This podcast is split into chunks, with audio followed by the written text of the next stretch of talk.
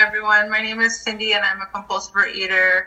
Thank you so much for having me. Um, let me start my timer. It's really an honor to speak at OA meeting, and I'm really grateful to be here tonight.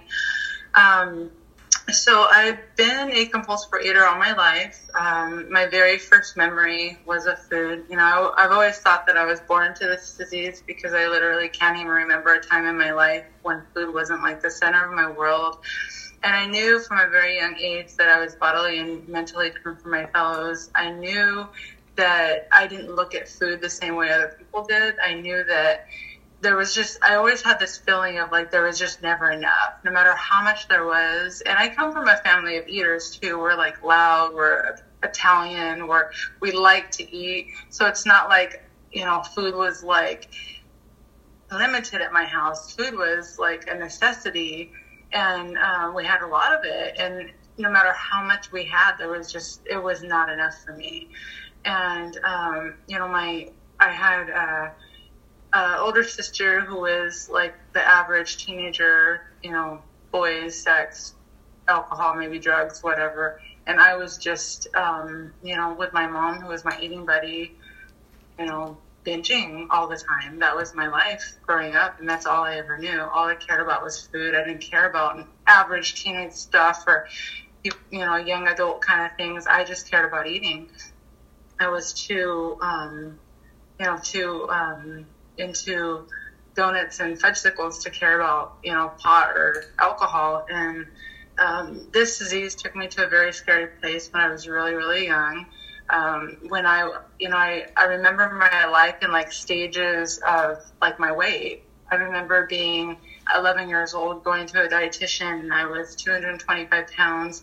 And then a couple years later, between 14 and 15, I shot up to 440 pounds I don't know what happened during those years. Like, I have very vague memories of what my childhood was like, but I do remember the times of the scale and getting on the scale and always trying to control my food. And my mom telling me stories about how she would like beg me to stop eating, and I just would cry and throw tantrums as a very, very young child. And all I cared about was my food. That that was like my entire reason for living.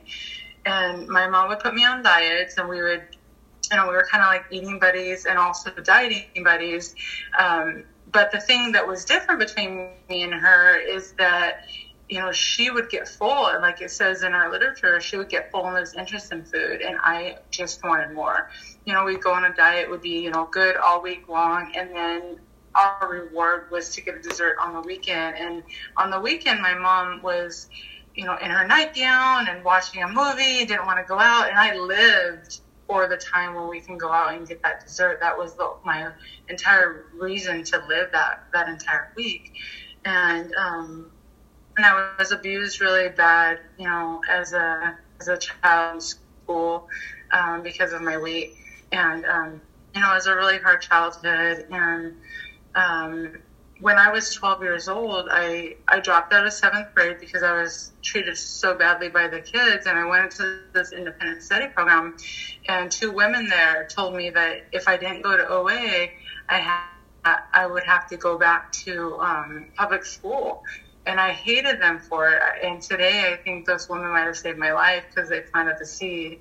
At 12 years old, I was not emotionally ready to handle this program, but I did go to one meeting and it planted the seed, you know, and it's like once you're aware of a program like Overeaters Anonymous, like there's no going back. Like you can't, you know, you can't like forget. And so I went back when I was ready and I had just started a diet when I was about 23. I just started a diet and that, that a diet became my first abstinence. And I'll never forget, I was like swimming for exercise in my pool. And it just all of a sudden, and today I know that was my higher power, just the thought out of nowhere, why don't you try OA again? And I went to my very first meeting. And another prime example of how I've always been different because I've always felt like I was different. Like everything in my life, I've always been different. You know, I was a compulsive eater. I was over 400 pounds. My you know, food was the center of my life. Like I've always looked at the world different. I've always like sat in front of a group of people feeling like the total black sheep everywhere I went. And I walked into that first meeting and I felt like I was at home for the first time in my entire life. In that meeting, I will never forget it was so dark. It was like everyone was talking about dying. There was no like laughter and joy like the meetings I know today. There was, um, you know, people weren't like, it was just a very, very like serious meeting. And it was exactly what I needed. And I remember a lady running after me and she was like, you know, please come back next week. They're not all like this because the average person would have probably been scared off. And I was like, oh my God, this, this program is amazing and you know at 23 years old i was having heart palpitations and chest pains and you know this disease was already taking a really hard effect on my life and um, so i went to that meeting and I went to that meeting every every week for a year. I worked the steps. They are not the steps that I work today, but they were 12 steps, and I worked them the best that I could at the time by myself, without a sponsor, without calling anybody, without ever talking, without ever sharing at a meeting. I worked this program the best that I could by myself, without knowing any better, and I lost 130 pounds really quickly and then I proceeded to relapse for many, many years. And to this day, I believe that that was my higher power giving me that initial. You know, I had I put down the food for like a year. I lost 130 pounds, and you know, I, I saw the the miracles that this program gave me because I was never a dieter. I was never one of these people. And I've known a lot of people throughout the years in OA, and most people, the majority, seem to be like professional dieters. You know, like they always say, you know, we, we know how to lose weight, we just don't know how to keep it off. Well, I could never lose weight. So just the idea that this program gave me the ability to put down the food long enough to lose over 100 pounds and then um, just put down the food and lose that weight. I mean, that was like a miracle. I knew I knew there was something in this program that I had never in my life found anywhere else. And if that had happened, I may have just been like, oh, well, this is just like, you know, Weight Watchers or whatever, all those other programs that I tried that didn't work. So I really think that was a blessing of my higher power. And, you know, I, I one thing that I've done, this the only thing that I've ever done perfectly throughout all my years in OA, and it's been I don't count that initial one meeting when I was 12, but outside of that, I've been coming back for over 20 years now. And the one thing that I've done perfectly is I've never stopped coming back, no matter what. And that's where they talk about how like your like your character defect of stubbornness can be turned into an asset and perseverance because that's what happened to me is that I just knew that if I just kept at it long enough, I always had the attitude that I was going to be absent and I was I was abstinent for a long time, but just not consecutively. Mm-hmm. So I had a lot of abstinence. I was always in the mind frame of this program is going to work.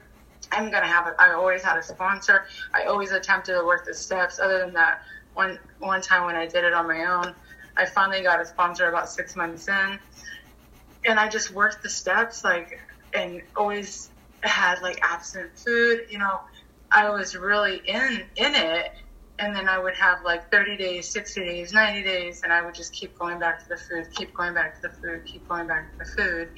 And I don't know what happened other than the gift of de- desperation that they talk about. I became, I be- got to the point where I was so sick and tired of being sick and tired. And I will tell you that the most painful thing in the world is being in these rooms and not being abstinent. That was my experience. You know, that was it was nothing like it. You know, I would I had so much knowledge and you just can't forget things. You can't unlearn what the teaches you. And I would like be shoving food in my mouth and I'd be like quoting the big book in my mind. You know, I'd be like eating donuts thinking, Rarely have we seen a person fail has thoroughly followed our path. Like that's like a total buzzkill. Like I could never get that same effect with food because my head was full of this program. And that's probably what saved my life, you know, and um, I, this disease stole so much from me, and I just got to the point where it's like I'm not giving this freaking disease one more second of my life. And I got to the point where the pain of compulsively overeating while still being in these rooms because I never left and I couldn't just go out and be oblivious. I knew this was my home. The pain of that was more, you know, stronger than the pain that I was trying to come up with food, you know, and the pain of living my life. And and with that, I somehow got the willingness to have one day and then one week and then one month and seven years later, I've been absent now people, and this program has completely changed my life. And this disease stole everything from me. I've lost relationships because I, I don't know how to be in a relationship, and I I hate everybody when I'm in food. I used I've I've been I used to take the bus a lot, and I've had like I had a man come up off the street telling me I'm glad I'm not your husband. You look so full of anger. This is like a stranger who had never even seen me before in my life because that's like the persona that I like gave off into the world. And, um, know, this disease stole my peace, my freedom, my, I've lost jobs. I've been in really bad relationships, relationships that I didn't even know were bad until I got out of them because it's like, it skews up my, my thinking like I don't even know what a bad relationship is until I get into a good one. Just like I don't even know like how amazing not eating is as long as I'm still eating, right? Like there's nothing to compare it to. Like that our our our life is the only normal one. And that's how I felt for so many years when I would sit in these rooms and I would just shove food in my mouth and I would think that that was the best place to be like food was like my salvation food was like my my um my solace food was like my best friend my lover my everything like it was so fun. it was fun it was like my entertainment it was like everything in the world to me and then once i put the food down and i worked the steps of this program and this life that I'm given today as a result of these 12 steps is beyond any food that I could ever imagine in my entire life.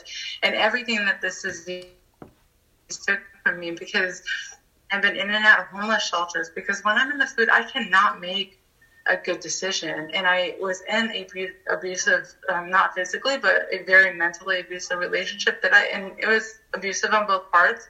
And I didn't even know it was abusive until I got out of it. And I was in and out of homeless shelters. And I will tell you that that, that relationship, I made amends to my ex-husband. And, and this was someone really hurt me and my daughter. Like if there's anyone that it says in the big book that there might be someone that hurt um, us more than we hurt them, and if there was anyone like that, it was him.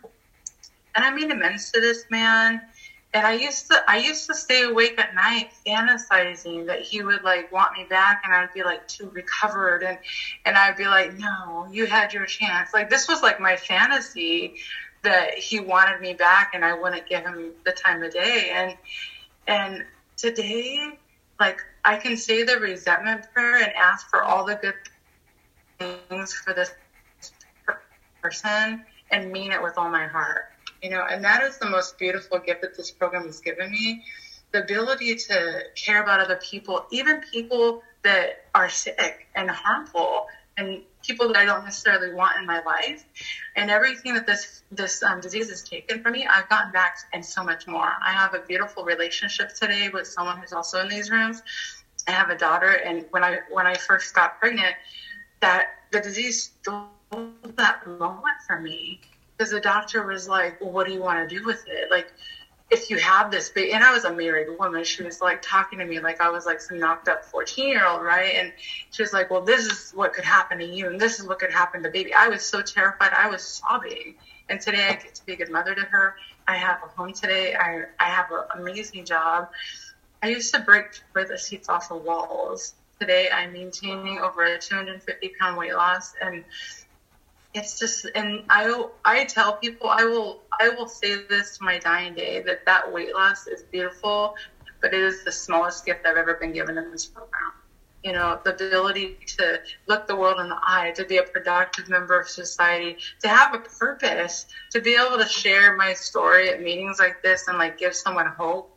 You know, this program is so full of hope. Like, I just can't even imagine getting out of bed sometimes without this program. Like, there's people out in the real world who don't have a program and they're like so screwed up. And it's like, thank God I'm screwed up and I get to be in this program. You know, thank God that I have an illness that can be arrested. And all I have to do is go to these meetings and call my sponsor and work these 12 steps.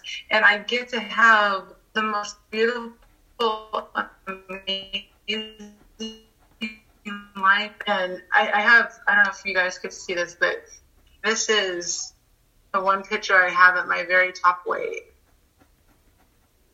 And you know, and, and I'm to end with this, but I remember a sponsor, one time I, I chose uh, my very first sponsor picture me, and she was like, no, like you look miserable, like you're so unhappy, you're, you have no smile. Like I was so focused on my weight, but yes, the, the person in that picture had no purpose, had nothing but the food, had no life, had no reason to get up in the morning.